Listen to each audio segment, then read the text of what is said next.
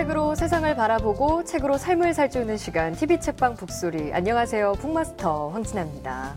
안녕하세요. 책과 소통하는 남자 북마스터 이창현입니다. 책 읽고 글 쓰는 문학평론가 허입니다.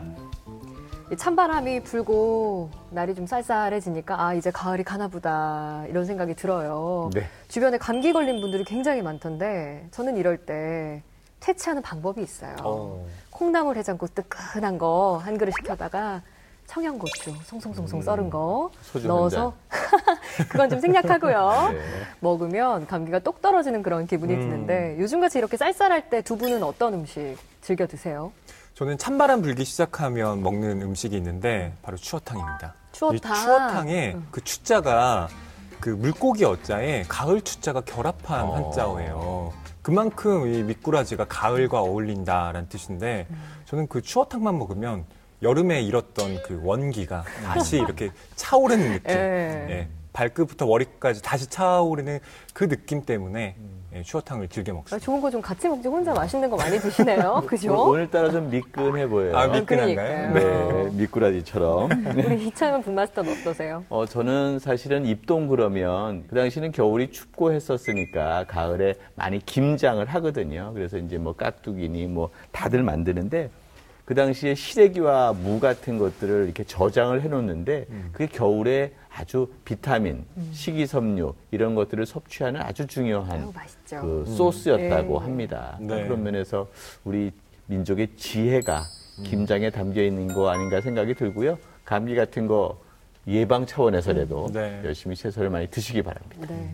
날도 쌀쌀해져 가고 있고 또 며칠 있으면 또 입동이에요. 코앞입니다. 어, 출출한 이 시간에 한 분을 모시고 정말 맛있는 얘기를 나눠보고자 하는데요. 어떤 분인지 먼저 화면으로 만나보시죠.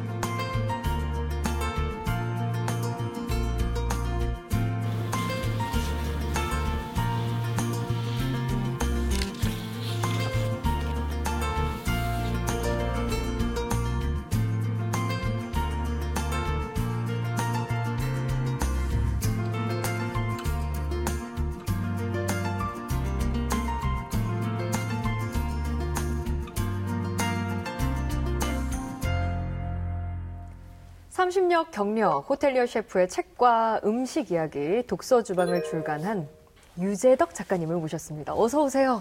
안녕하십니까. 네. 반갑습니다. 안녕하십니까.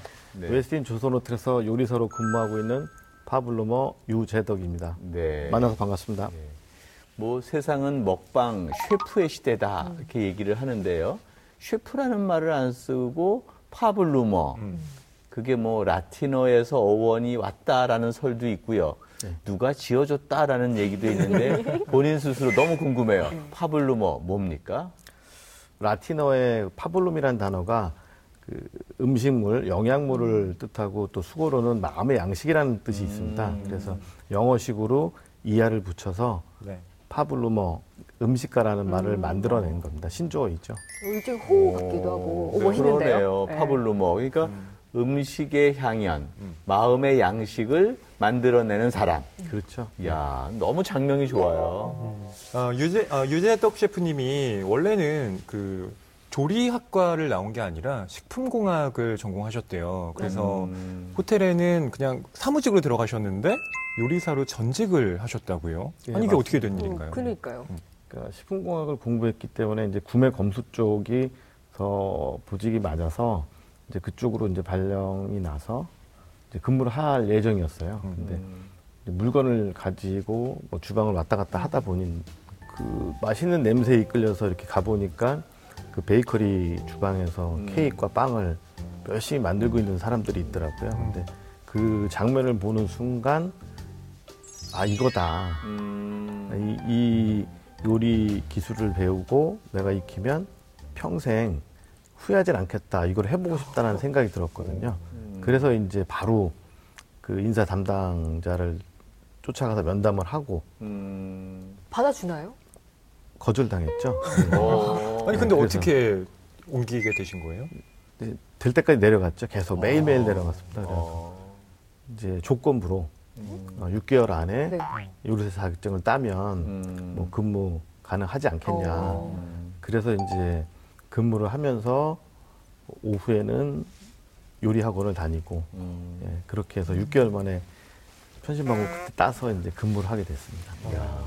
뭐 우리가 유기농 유기농 하는 것들이 사람들이 보기에 좋은 것보다는 콘텐츠 내용이 좋은 것들을 찾는 게 요즘에 풍조잖아요. 그 근데 그런 유기농을 좀 더 보기 좋고 네. 좀더 의미 있게 만드는 게 어떤 셰프 파블루머의 역할 같은데요. 그러다 보면 새로운 메뉴 이런 것들 만드는 것들을 많이 하지 않으시나요? 예, 요리사라는 직업이 계절을 앞서가야 됩니다. 음. 뭐 계절을 앞서가는 분들이 뭐 여러 계시겠지만 뭐 디자이너도 있으실 거고요. 음. 근데 저희 요리사들도 봄 계절에는 여름 메뉴를 준비해야 되고요. 그다음에 또 가을 메뉴도 준비해야 되고 겨울 메뉴 준비해야 됩니다.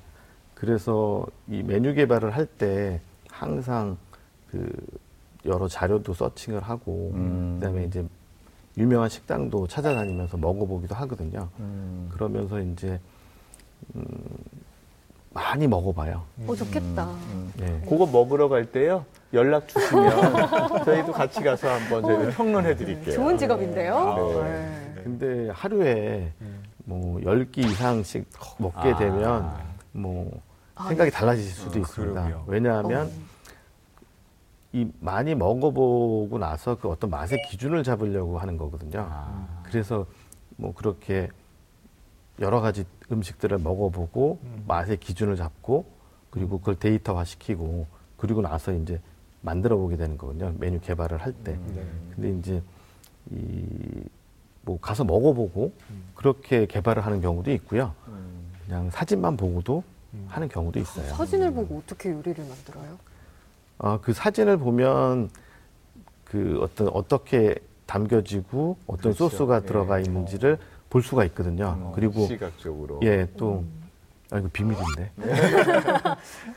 그렇구나. 보고 보고 이게 그 마치- 맛을 또, 살려낸다. 이 와. 블로그 같은 데를 네. 보면 네. 그 블로거들이 맛이 어떻다 뭐 이렇게 설명을 한게 예. 있지 않습니까? 근데 그런 걸 보고 맛을 유출하는 거거든요. 아, 이게 이런 맛이구나. 아, 여기 이게 뭐가 들어갔구나. 그러면 이렇게 해볼까 하고 계속 시도를 시행착오를 거치면서 시, 도를 하고 어느 정도 맛이 완성 단계에 이르면 이제 품평이나 테스트를 하게 되는 거죠. 그래서 이제 좋은 평가가 나오면 이제 메뉴화를 시켜보고 반응이 좋고 고객 평이 좋으면 이제 완전 메뉴로 들어가게 되는 어. 거죠. 뭐 그런 일련의 과정들을 안 가고도 할 수, 하는 경우도 있습니다. 이 독서주방 책에서 세상에서 제일 친절한 레시피는 어디에? 라는 칼럼을 보니까요. 주방에서 사용하는 용어가 굉장히 다양한 게 있던데 이런 부분이 있더라고요. 줄알치다, 나붓나붓 썰기, 산발레. 줄알치다는 달걀을 완전히 풀어서 약간의 소금과 후춧가루를 뿌려 펄펄 끓는 국물에 넣었다가 재빨리 건져 놓은 것을 뜻한다. 나붓나붓 썰기는 우선 나붓나붓이란 단어부터 이해해야 한다. 이것은 얇은 천이나 종이 따위가 나붓겨 자꾸 흔들리는 모양을 뜻한다. 그러니까 나붓나붓 써는 것은 얇은 직사각형 모양으로 써는 것을 말한다. 산발레는 세 갈래, 즉 3등분 하는 것을 뜻한다. 어렵죠? 그러니까요. 네, 이런 어려운 용어는 뭐 신입 사원이 들어오면 알려주는 건가요? 왜 이렇게 어려운 용어를 쓰는 걸까요? 아, 조리 용어를 저도 처음에 입사했을 때 잘 알아듣질 못해서 굉장히 불편했었습니다. 뭐, 이 단어 외에도 처음에 제가 못 알아들었던 단어가 실펜이라는 얘기를 하더라고요. 그래서 실펜? 실펜 이 무슨 볼펜인가 음. 그러고 멍해갖고 서 있었거든요. 근데 이제 나중에 알았죠. 그게 시트펜이라는 그 펜인데 어. 요리를 할 때 바닥에 놓고 그 위에다 놓은 다음에 오븐에 들어가는 그런 펜을 얘기하는 아. 거거든요. 그렇게 이제 어떤 조리 용어가 어떤 최적화, 그러니까 효율성이라는 거에서 최적화되면서 많이 줄여져요. 근데 그런 면에 있어서 이 좀 익숙해지면 그 요리사들은 뭐 어디다 내놔도 음. 일을 할 수 있는 그런 계기가 되기 때문에 뭐 노력해서 익숙해져야 됩니다. 이제 안 가르쳐 주면 모르겠어요. 그렇죠. 시펜, 시펜? 전문 영역이 있으면 전문 용어가 나오는 거거든요. 근데 그런 게 이제 음식이 해외 음식이면 그 나라의 뭐 예컨대 프랑스라든지 일본 이런 용어가 들어오기도 해요. 그런데 여기 나와 있는 나붓나붓 썰기라든지 주랄치다, 산발레 이런 건다 한국 어원인 것 같고요. 최근에 우리가 음식 해 먹는 걸 거의 안 하잖아요. 네. 그러니까 이 한국어의 이 아름다운 말들도 점점점 사라져 가는데 어쩌면 셰프의 세계에서는 이게 남아있는 게 아닌가 이런 생각도 들고요. 네. 이 책을 보면요. 좋은 요리사는 인생관이 바른 사람일 수밖에 없다. 이런 음. 얘기가 나오는데 음. 이 요리사들은 철학이나 가치관이 되게 뚜렷한 분들이 많은가 봐요. 그렇죠. 예. 벤치마킹으로 이제 샌프란시스코에 간 적이 있었습니다. 근데 그때 이제 뭐 미슐린 3스타 음. 등급을 받은 또 French Laundry라는 곳을 갔어요. 근데 이제 음식을 먹고 이제 얘기를 하다가 이제 주방을 보여주겠다고 하더라고요. 그래서 저는 너무 궁금했습니다. 도대체 미슐린 3스타 음. 레스토랑의 주방은 어떨지. 음, 네. 그러게요. 딱 들어갔는데 뭐 그런 얘기를 하더라고요.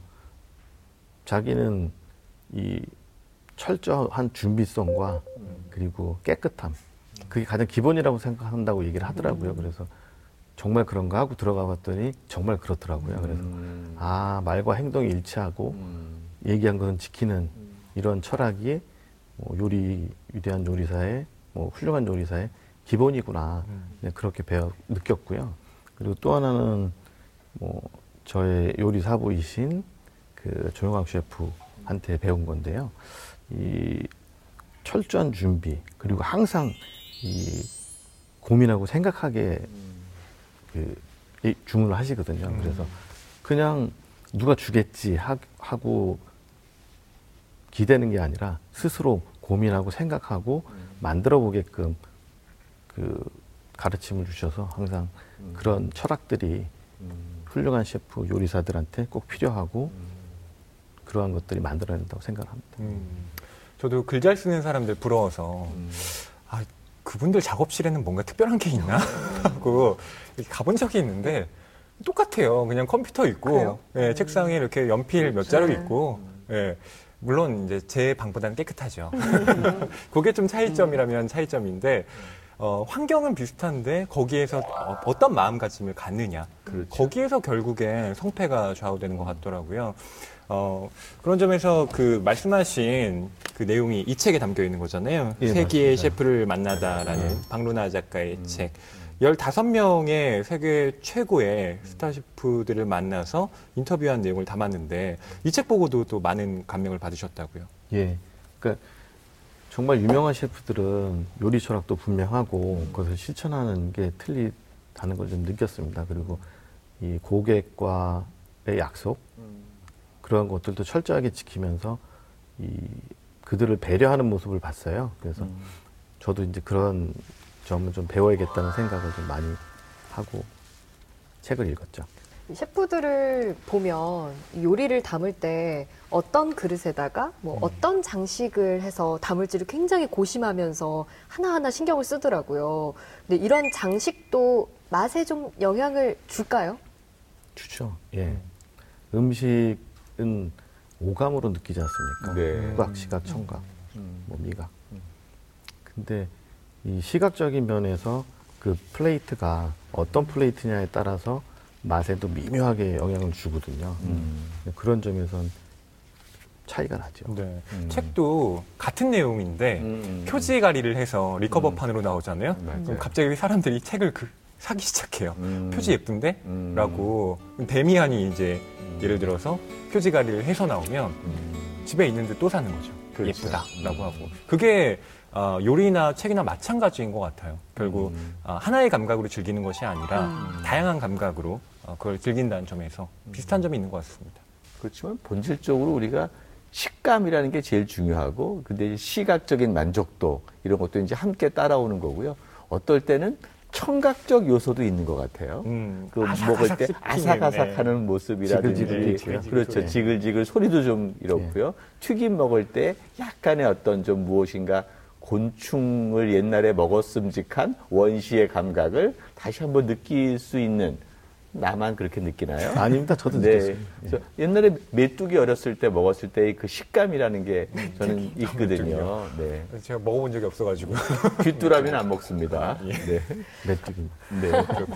사실 우리가 매일 먹고 지내는 건 평범한 음식들이잖아요. 그렇죠. 평범한 음식이지만 누구와 먹느냐 또 언제 어느 상황에서 먹느냐에 따라서 각자의 추억이 다르고 의미가 다르기 마련인데 여러분의 soul food는 뭘지 갑자기 음. 궁금해지네요. soul food. 영혼을 울린 음식. 저는 잔치국수요. 잔치국수? 음. 어, 좀 평범하다. 멸치 육수로 우려낸 어, 잔치국수인데 예. 거기에는 한 가지가 반드시 추가돼야 됩니다. 김장김치. 어. 그러니까 무가 있는 김장김치가 곁들여져야 음. 저한테는 그게 진짜 어, 저의 마음을 위안시켜주는 그런 음식으로 다가오더라고요. 왜 그런가 하면 어, 제가 이제 중고등학교 때 학교를 마치고 돌아오면 허기시잖아요. 점심 먹어도. 그래서 아, 뭐 먹고 싶은데 라고 생각을 하면 어, 머니가 이제 계실 때 어머니가 잔치국수를 끓여 주신 거예요. 그렇죠. 근데 그 잔치국수를 그냥 이렇게 먹고 있으면 그 학교에서 나름대로 학생들이 또 시달리지 않겠습니까? 음, 그렇죠. 예. 그런 온갖 마음의 그 찌든 때가 국수 한 그릇에 그냥 녹아내리는 음, 예, 이런 맞아요. 체험을 꽤 많이 했어요. 그래서 저도 요즘에 좀 마음이 힘들고 그럴 때 그 잔치국수 그냥 먹으면서 음. 예, 그때의 기억을 좀 떠올려 봅니다. 이창현 분마스터는 어떠세요? 저는 어- 음식 그러면 떠오르는 음식 그러면 엄마와 연결이 돼요. 아무래도. 요즘에는 뭐 다들 그 편의점에서 주는 도시락이 연상될 수도 있을 텐데 어려서는 어머님이 해주셨던 음식 중에서 특히 기억나는 건 보통은 주방 안방 부엌에서 일이 벌어집니다. 뭐 가마솥도 있고 다 있으니까. 그런데 이거 할 때는 꼭 사랑방 부엌에 큰 가마솥을 썼어요. 그 두 가지 케이스가 있는데 하나는 메주를 쏠 때. 그러니까 이제 메주를 이렇게 콩을 쪄가지고 메주 틀에다 집어넣지 않아요. 그거 할 때가 기억이 나고요. 또 하나는 겨울에 그 조청, 그러니까 음, 엿을 만드는 그 과정. 그렇게 되면 어머님이 사랑방 큰 가마솥에 가서 때로는 콩을 삶고 때로는 이제 엿밥을 만들어서 조청 만들고 이제 엿을 만드는 과정이라는 게 계속 다리는 거거든요. 이게 시간의 미학인 거예요. 메주는 쪄서 만들고 틀을 만들어서 오랫동안 곰팡이 슬도록 기다리는 것이고 엿도 오랫동안 다려서 엿이 되는데 그 전 단계의 조청의 맛. 그래갖고 가래떡에다가 음, 해 먹었던 그 기억이 나는데 그래서 음식은 저에게는 기억이에요. 기억인데 지금은 안 계신 어머님을 기억하고 가끔씩 조청을 좀 사서 먹으면서 어머니의 그 추억을 어, 좀 떠올리게 하는데요. 그만큼 음식은 우리에게 많은 것들을 전달하고 있다라는 생각이 드는데 혹시 그런 soul food 이런 거 없습니까? 아, 저 역시 어머니 음식인 그 오이장아찌와 예, 두부 된장찌개가 생각나는데요. 특히나 오이장아찌 같은 경우는 이제 어머니와 같이 장을 보고 음. 오이를 가져와서 씻고 그다음에 장아찌 담글 때는 항상 돌을 닦으셔서 눌러 놓으셨어요. 맞아, 그래서 맞아요. 항상 그 돌을 닦는 건 제 당번이었거든요. 음. 그래서 그거를 하고 소금 물을 만들어서 그렇죠. 붓고 맞아요. 이게 잘 익나 안 익나 음. 매일매일. 들여다보던 기억. 그 맛있게 익었, 익고 나면 그걸 조물조물 무쳐주셨던 음. 그 오이 장아찌 그게 항상 기억이 납니다. 저한테는 뭐 핫, 어떻게 보면 되게 평범한 음. 그런 음식인데 그런 장아찌만 보면 어머니의 생각이 나죠. 근데 soul food라는 게 좀 생각날 때마다 가서 좀 자주 먹어야 되잖아요. 음, 근데 음. 너무 비싸거나 너무 귀하면 음. 잘 못 먹어요. 어, 네. 전 soul food가 캐비어예요. 뭐 이러면 어, 어떻게 맨날 먹어요, 그렇죠. 그거. 맞아요. 네. 가산 탕진이죠. 그렇죠. 네. 근데 음식 얘기를 듣다 보니까 진짜 음식을 먹으면 사람의 마음을 치유해주는 그런 효과가 있나 봐요. 저는 그 구리 료에이라는 작가의 우동 한 그릇이라는 그렇죠. 예, 소설 소개해드리고 싶은데 거기에 보면 엄마와 이 아이들 둘이 그 우동 가게에 찾아오잖아요. 그래서 사람이 셋인데 우동을 1인분만 시킵니다. 아이고 셰프님 어떻게 하시겠어요? 그 한 그릇에 네. 3인분을 아이고 담아줄 거예요. 아, 역시. 역시. 아유, 소설에서는 네. 1.5인분을 담아줍니다. 그렇죠. 예. 한번 담아주지 그냥 담아주는 거 그죠? 그러니까요. 네. 근데 어쨌든 그것 자체가 아, 이 사람들에게는 굉장히 큰 어, 뭐랄까요 고마움을 안겨준 거예요. 그래서. 그렇죠. 어, 그래서 나중에 이제 시간이 지나서도 자, 뭐 사실 그때 우동 맛이라는 게 뭐 얼마나 달랐겠어요. 그냥 평범한 우동이었겠지만 어, 그 주인이 내어준 0.5인분이 추가된 그 맛, 그 그렇죠. 따뜻한 마음이 결국엔 어, 그 사람들에게 어, 이렇게 안식을 줬다는 것. 저는 음식이라는 건 그 요리를 내어주는 사람의 마음에 예, 담겨 있는 게 아닌가 싶더라고요. 저는 책을 읽으면서 사실 음식을 뭐 하는 사람에 대한 얘기만 생각을 했는데 음식을 대하는 자세?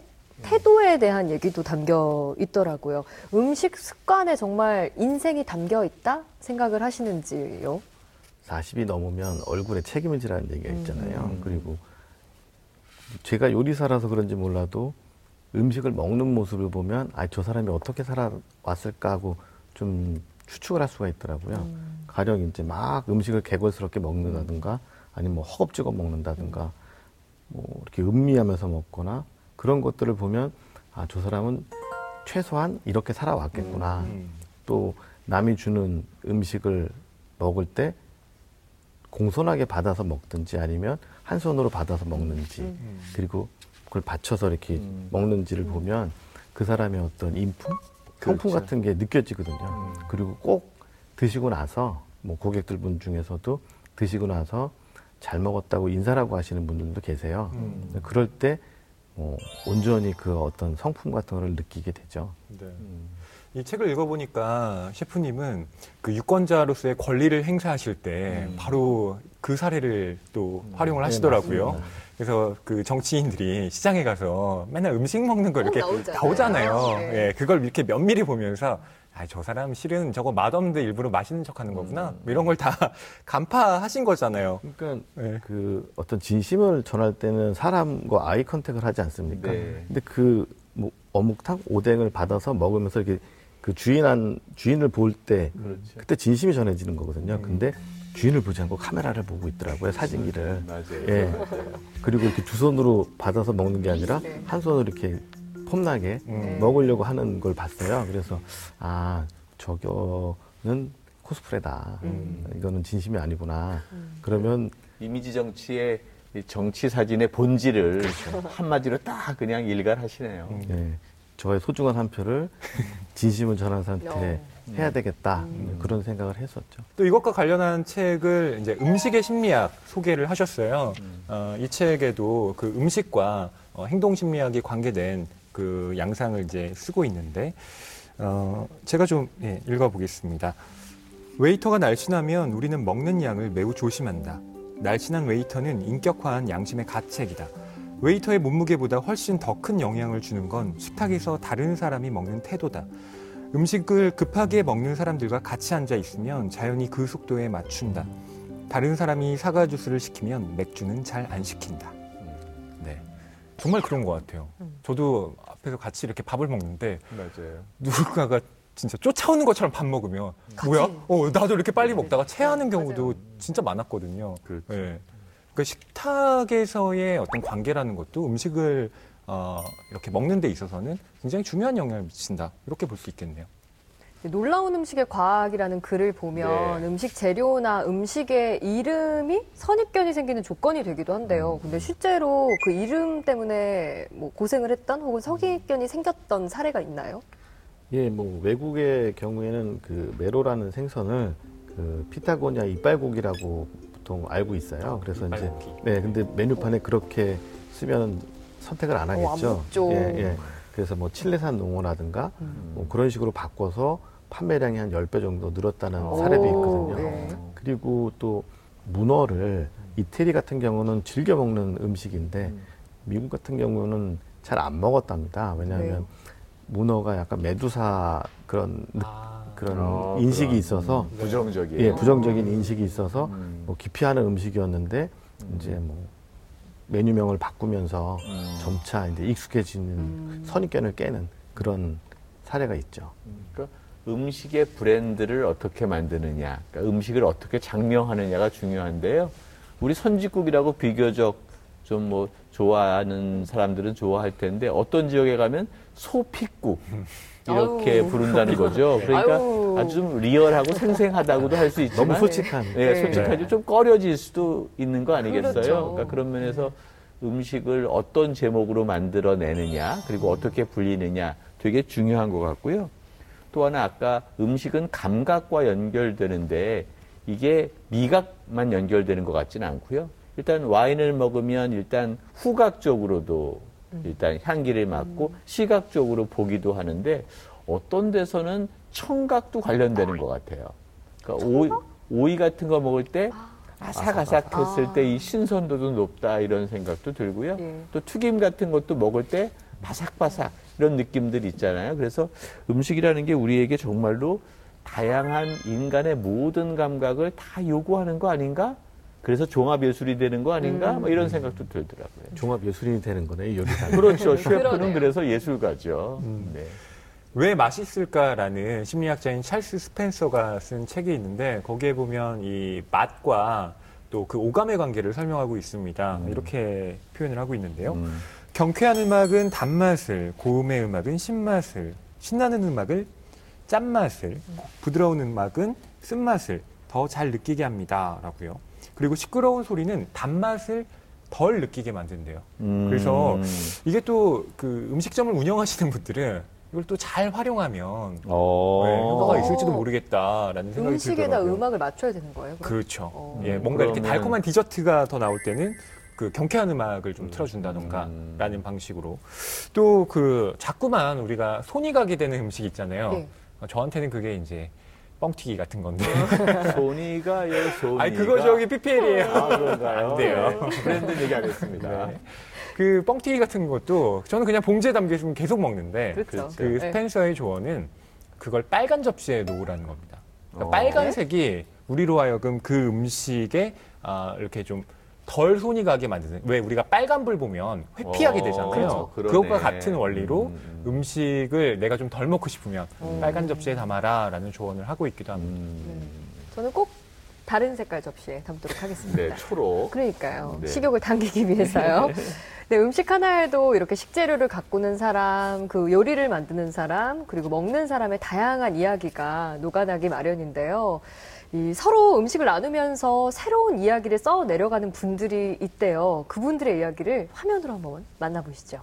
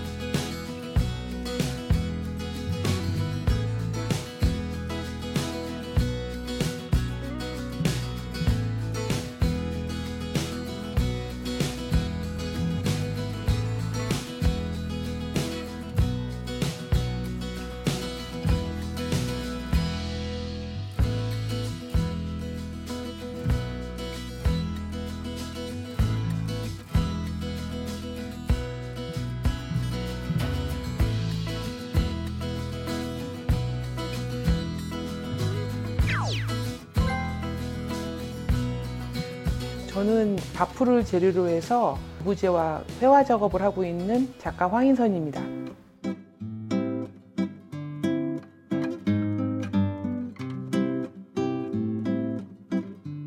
보통 이제 음식을 재료로 하는 예술 행위를 푸드 아트라고 한다라고 아주 명쾌하게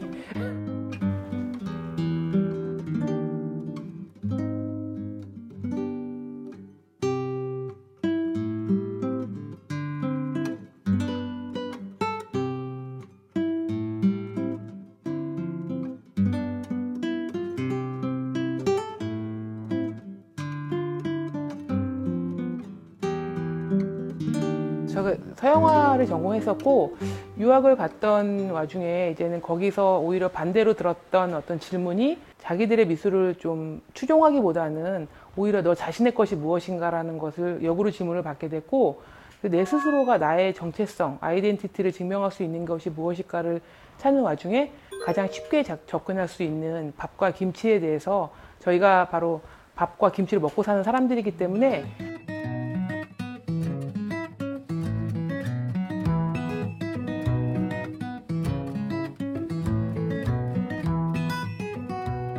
김치 작업으로 시작을 했었는데 그것은 바로 이제는 식재료라기보다는 이제 김치라는 형태를 한지를 이용해서 재현하는 방식으로 기념비적으로 표현을 했었고 그 와중에 이제는 밥을 또 같은 비슷한 방식으로 한지로 했었는데 굳이 밥을 한지라는 다른 재료를 재현할 것이 아니라 밥 자체가 재료가 되면 어떨까 하는 아이디어를 떠올리게 되었고 밥으로 시도를 해보게 되었습니다.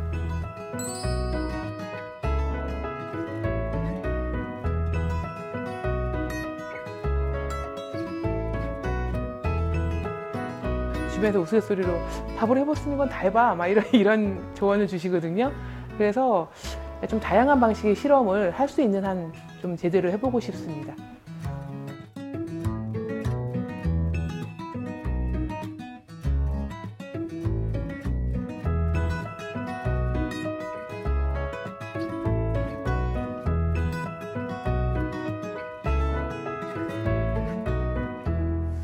음식에서 영감을 찾고 그 마음을 글로 써내려가는 게 참 신기해요. 근데 우리가 영화를 보면요. 음식 먹는 장면도 굉장히 많이 나오잖아요. 네. 그 영화 황해 혹시 기억나세요? 아 알죠. 김에 그냥 그렇죠. 음, 하정우 배우의 먹방만 생각이 난다 이렇게 얘기하시는 분들도 굉장히 많은데요. 어, 영화뿐만 아니라 문학작품 속에서도 음식이 굉장히 중요한 열쇠가 되는 경우가 있는 것 같아요. 그렇지 않나요? 예, 맞습니다. 이 제가 그래서 오늘 추천하기 위해서 가져온 책이 있는데요. 음. 이 앞에 그 문학을 홀린 음식들, 음. 그 카라 니콜레티가 지은 책입니다. 네. 이 책에서 이제 제가 기억이 남는 것은 그 양들의 침묵에 나오는 그 렉터 박사가 네. 그 음식을 만들어요. 그 닭간을 그 콩과 같이 섞어서 믹서기로 막 갑니다. 근데 그 소리와 그 간을 집어넣고 막 가는 모습이 약간 좀 섬뜩하거든요. 그리고 그걸로 해서 이제 빵에다가 발라서 무스를 발라서 먹는데 이 만, 그 작가는 그걸 만들, 만들어 먹음으로써 그 작품 속으로 더 빠져들 수 있다. 어떤 그 교감을 할 수 있다 얘기를 합니다. 그래서 이 책에 나오는 음식들도 이 만들어 봄으로써 더 같이 공감할 수 있다는 음. 생각이 좀 들죠. 그 작품 속에 나온 음식을 직접 만들어 먹으면 오, 또 다른 작품 감상법이 되지 않을까 싶은데 혹시 그렇죠. 허위북배는 생각나는 책 없으세요? 어, 저는 아무래도 그 무라카미 하루키의 소설이 생각이 나는데 그 하루키의 작품이 한국에 처음 소개가 됐을 때 사람들이 두 가지 면에서 놀랐습니다. 뭐예요? 아, 하나는 소설을 이렇게 쉽게 써도 되는 거야? 라는 것과, 어, 소설에 먹는 장면이 왜 이렇게 많이 나와? 였습니다. 어, 그러니까 뭐였냐면, 소설이라는 건 이제 어떤 사건에 집중해서 그것을 이제 기승전결로 네. 쭉 펼쳐나가는 것이 그냥 우리가 생각하는 어떤 소설의 한 관념이었는데, 무라카미 하루키는 아니야, 소설은 우리의 일상이야. 라고 이제 선언을 하고, 그냥 우리가 일어나서 뭐 만들어 먹고, 그거 뭐 맥주 마시고 하는 것들을 그냥 가감 없이 소설로 펴내고 있는 거예요. 근데 여기에서 중요한 건 뭐냐면, 음, 샌드위치를 만들어 먹고 파스타를 만들어 먹고 어, 그리고 밤마다 맥주를 마시면서 뭔가 생각이 잠기는 이 주인공들이 하나의 캐릭터성을 구축한다는 겁니다. 그러니까 그게 허투루 쓰인 게 아니라 이 캐릭터가 어떤 사람인지를 설명하기 위해서 그가 어떤 음식을 만들고 뭘 먹는지를 어, 의도적으로 보여주는 거예요. 그러니까 그의 어떤 어, 도시적 감수성이라는 것이 어, 음식을 통해서 드러난다라고 볼 수가 있는 거죠. 얘기를 하면 할수록 이 음식이라는 게 대단한 거구나 예, 감탄을 하게 그렇죠. 되는데요. 근데 이 책을 보다 보면 셰프님이 아 내가 요리사 되기 정말 잘했다 이런 내용을 자주 여러 번 언급을 하십니다. 요즘에는 어떨 때 그런 생각이 드세요? 어, 지난주에 이제 그 후배가 음. 그러니까 너무 힘들다. 이제 따뜻한 국물 있는 음식을 먹고 싶다. 음. 얘기를 전화가 왔어요. 그래서 그럼 언제든지 와라. 그래서 이제 그 따뜻한 국물 있는 그 짬뽕을 먹고 갔거든요. 음. 근데 이제 잘 먹었나 저도 바쁘니까 이제 문자로 확인을 했었죠. 그랬더니 금방 답이 오더라고요. 자기 힐링하고 간다고. 음. 어. 그래서 그런 생각이 들더라고요. 그러니까 세상에 음식으로 내가 타인들한테 위로와 힐링을 주었구나라는 생각이 들을 때 요리사가 되게 참 잘했다라는 생각이 들었습니다. 맞아. 집밥 한 그릇. 그렇죠. 엄마가 해주는 집밥 한 그릇에 저기 기숙사에 나가 있는 아들들이 눈물을 흘리는 거 아니겠어요? 네. 젊었을 때는 몰라. 나이가 들어야지 그 맛을 회고할 거야. 아직 모르시죠? 네, 눈가가 촉촉하시네요. 네, 그렇습니다. 예, 음식에 대한 이렇게 다양한 얘기를 나눠봤는데요. 지금까지 소개해드린 책 외에 또 북소리 가족분들에게 추천해주고 싶은 그런 음식 책 어떤 걸 추천해 주시겠어요? 먼저 셰프님부터 네, 요 보여주실까요? 앞에 있는 그 역사를 만든 100가지 레시피라는 책입니다. 네. 뭐 윌리엄 시트웰이라는 그 작가가 지었는데요. 이 책은 그 고대 이집트 빵에서부터 최신 메뉴 고기하고 과일 에까지 그 메뉴에 얽힌 그 이야기와 유래들을 그 자세히 설명하고 있어요. 네. 그래서 어, 기억에 남는 걸 하나 설명해드리자면 콘지라고 아십니까? 콘지. 빵? 예, 콘지. 콘지. 아 콘지가 뭐냐면 그 중국 쪽, 뭐 동남아 쪽에서 먹는 죽입니다. 음. 예. 아, 죽이요. 홍콩의 아침 예, 식사 홍콩에 같은 가면. 예. 조식에 많이 맞아, 나오고. 네. 여러 그 쌀죽. 예, 예, 예, 예, 예, 하얀. 맞아요, 맞아요. 이제 그런 것들이 뭐 중국에서 어떻게 우리한테 전해졌는지 뭐 동남아로 퍼졌는지 음. 그러한 얘기들을 사례를 들면서 자세하게 옛날 얘기 할아버지가 들려주듯이 그렇죠. 뭐 하고 있거든요. 그래서 참 재밌게 읽었습니다. 그래서 이 책을 좀 추천하고 싶습니다. 음. 역사를 만든 100가지 레시피 추천책으로 만나봤고요. 우리 허희 문학평론가는 어떤 책 추천해 주시겠습니까? 예, 저는 바로 이 책을 갖고 왔습니다. 어, 맛있는 시라는 책이에요. 맛있는 시. 네. 하고네요. 맛있는 시. 어떤 책이에요? 이 책을 쓴 작가는요, 어, 방송 작가로 활동을 음. 했는데, 그 라디오에서 그 문학 이야기를 이제 소개하는 그런 음. 프로그램을 맡은 거예요. 네. 근데 요일별로 이제 음식에 관련된 시를 소개하면 어떨까라는 어. 네, 생각을 하게 됐고, 실제로 우리 시 중에서 음식과 관련된 시들을 모아서 어, 방송을 했고, 또 그런 에피소드들을 여기에 어, 담고 있는데요. 어, 67편의 시가 실려 있습니다. 음. 그래서 내가 예전에는 백석만 어, 음식에 대해서 좀 많이 쓴 시이다, 시인이다 이렇게 알고 있었던 분들에게는 아, 요즘에도 참 다양한 음식 시가 있구나라는 걸 깨닫게 하는데요. 여기서 제가 시를 한 편 소개해드리고 싶은데 어, 누구의 시냐?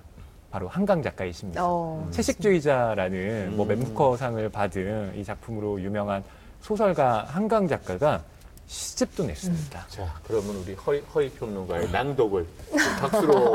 아, 부담스러워. 네.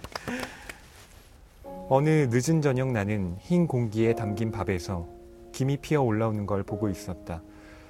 그때 알았다. 무엇인가 영원히 지나가 버렸다고. 지금도 영원히 지나가 버리고 있다고. 밥을 먹어야지. 나는 밥을 먹었다. 이십니다. 어, 난좀 더 길 줄 알았더니 아주 짧, 벌써 끝났어요. 방송 분량이 너무 긴 거라기에는. 그런데도 아주 와닿네요. 밥에 대한. 네. 밥을 먹어야지. 음. 밥을 먹었다. 근데 오늘 네. 이렇게 오늘 녹화 시간이 좀 출출한 시간인데 아주 잘 선택했네요. 그러니까요. 아, 아니 이 시를 읽고 그렇게 네. 평가하신다는 말씀이십니까? 네. 목이 메이네요. 네. 아, 밥을 먹으러 가야겠다. 네. 저는 네. 이런 생각이 음. 드는데요. 밥 앞에서 우리가 여러 가지 상념에 빠지는 경우가 있잖아요. 음. 실은 그때야말로 일을 좀 놓아두고 자기를 되돌아보는 시간이기도 하니까 네. 그때 아 이제 뭔가가 끝났구나. 이제 뭔가 다시 되돌이킬 수 없는 상태에 이르렀구나. 근데 이걸 그냥 슬퍼하는 것이 아니라 다시 밥의 힘으로 밥을 먹음으로써 그것을 돌파하는 또 음. 그런 어, 화자의 의지가 여기에 담겨 있는 거죠. 또 인생 다반사라고 하지 않아요? 그러니까 인생에서 차 마시고 밥 먹는 그런 일상 자체가 아주 소중하고 의미 있다. 이런 것하고도 연결이 되는 거 아닌가 생각해 봅니다. 그렇습니다. 네. 오늘 TV 책방 북소니는 이렇게 의미 있고도 맛있는 이야기 네. 여러분과 함께 나눠봤어요. 오늘 함께 하니까 어떠셨어요, 유재석 셰프님? 저만 책을 좀 읽는 줄 알았습니다. 근데 많은 분들이 이렇게 책 소개들을. 해주시고 그럼요, 그럼요. 이 읽을 만한 책들을 알게 돼서 오늘 값진 시간이었다고 생각합니다. 네. 허위북배는 어떠셨어요? 음, 저는 오늘 이 음식의 화수분 같은 시간이었다라는 생각이 들어요. 네. 이 화수분이라는 게 네. 끊임없이 뭔가가 계속 나오는 거잖아요. 그렇죠. 실은 오늘 독서 주방이라는 저 하나의 책을 이야기한 것인데 거기에는 유재덕 셰프님의 인생 이야기도 담겨 있고 또 여기에는 그 요리에 관련된 음식에 관련된 다양한 책들이 소개돼 있잖아요. 그러니까 이 한 책을 읽음으로써 다른 책들을 읽고 싶어지는 음. 다른 음. 책들에 대한 이야기가 궁금해지는 음. 예, 그런 시간이어서 저한테는 오늘 아, 이건 음식의 어, 화수분 이다. 음. 아, 뭐 그런 시간으로 기억이 될 것 같습니다. 책 한 권이 일파만파 널리 퍼져서 맞습니다. 새로운 문화를 만들어내면 좋겠습니다. 음, 북소리 취지와도 딱 맞는 네, 책이 아니었나 좋습니다. 싶은데요. 오늘 이렇게 음식에 대한 다양한 작품에 대한 얘기를 나눠봤어요. 이 책 독서 주방을 꼭 읽어야 되는 이유로 이 책을 시작하는 작가님의 말에서 좀 그 이유를 찾아볼까 하는데요. 이 부분입니다. 책을 읽기 전에 나는 하루하루를 겨우 살아내는 전형적인 소시민이었다. 하지만 지금은 다르다. 나는 이제 어떤 식으로든 세상에 선한 영향력을 미칠 수 있다고 생각한다. 그리고 나의 일상 속에서 매일 매순간 그런 일들을 찾는다. 내가 읽었던 책 속 사람들이 그랬듯이 말이다. 책이란 어느덧 나에게 아이언맨의 슈트와도 같은 것이 되었다. 꼭 만나보셨으면 좋겠습니다. 오늘 이야기 감사했습니다, 셰프님. 네, 감사합니다. 네. 오늘 방송 좋았나요? 방송에 대한 응원 이렇게 표현해 주세요. 다운로드하기, 댓글 달기, 구독하기, 하트 주기. 더 좋은 방송을 위해 응원해 주세요. 다운로드하기, 댓글 달기, 구독하기, 하트 주기. 기억하셨죠?